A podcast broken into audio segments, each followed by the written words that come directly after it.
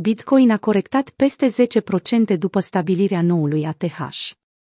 Rata de funding scade. În 22 octombrie, Bitcoin a pierdut nivelul de suport de la 62.000, stabilit în urmă cu o zi, cu ocazia închiderii sesiunii de tranzacționare. Bitcoin caută suport după stabilirea unui nou ATH. Datele colectate de TradingView și FTX arată cum BTCUSD a stabilit un minim local la 60.000 fix, până la data editării acestui articol. Scăderea de 10,66%, calculată de la punctul de ATH din 20 octombrie, nu a fost o surpriză mare pentru traderii grizonați, care au asistat de multe ori la astfel de fluctuații ale prețului. Ei știu că Bitcoin încearcă să-și stabilească un nivel solid de suport înainte de a continua trendul ascendent.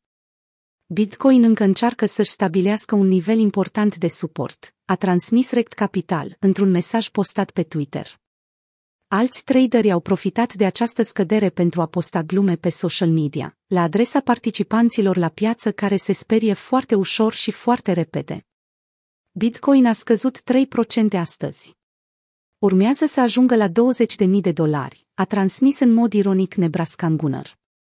Vizita prețului la 60.000 s-a lovit de un baiul puternic și consistent pe care vânzătorii nu au reușit să-l depășească din prima încercare. Totodată, până acolo, o mare parte a pozițiilor de long cu levier prea mare au fost lichidate.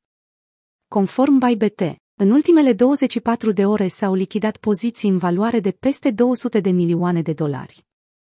După cum am raportat în ultima analiză, rata de funding a atins cote maxime odată cu tranzacționarea ATH-ului de la 67.000, însă la data editării acestui articol, lucrurile s-au mai liniștit. În urmă cu doar o zi, indexul FTX a atins valoarea de 84 din 100 și zona de lăcomie extremă a investitorilor. De cele mai multe ori, o potențială zonă de top a fost însoțită de valoarea 95 a acestui index. Monedele altcoin s-au stabilizat ușor. Solana a condus creșterea. În general, monedele altcoin au afișat un peisaj mixt înspre pozitiv pe parcursul sesiunii din 22 octombrie. După ce au pierdut considerabil în raport cu BTC, majoritatea activelor alternative au suferit o altă scădere, pe măsură ce prețul Ethereum a intrat sub pragul de $4.000. Solana s-a apreciat cu 38% în ultimele 3 sesiuni de tranzacționare.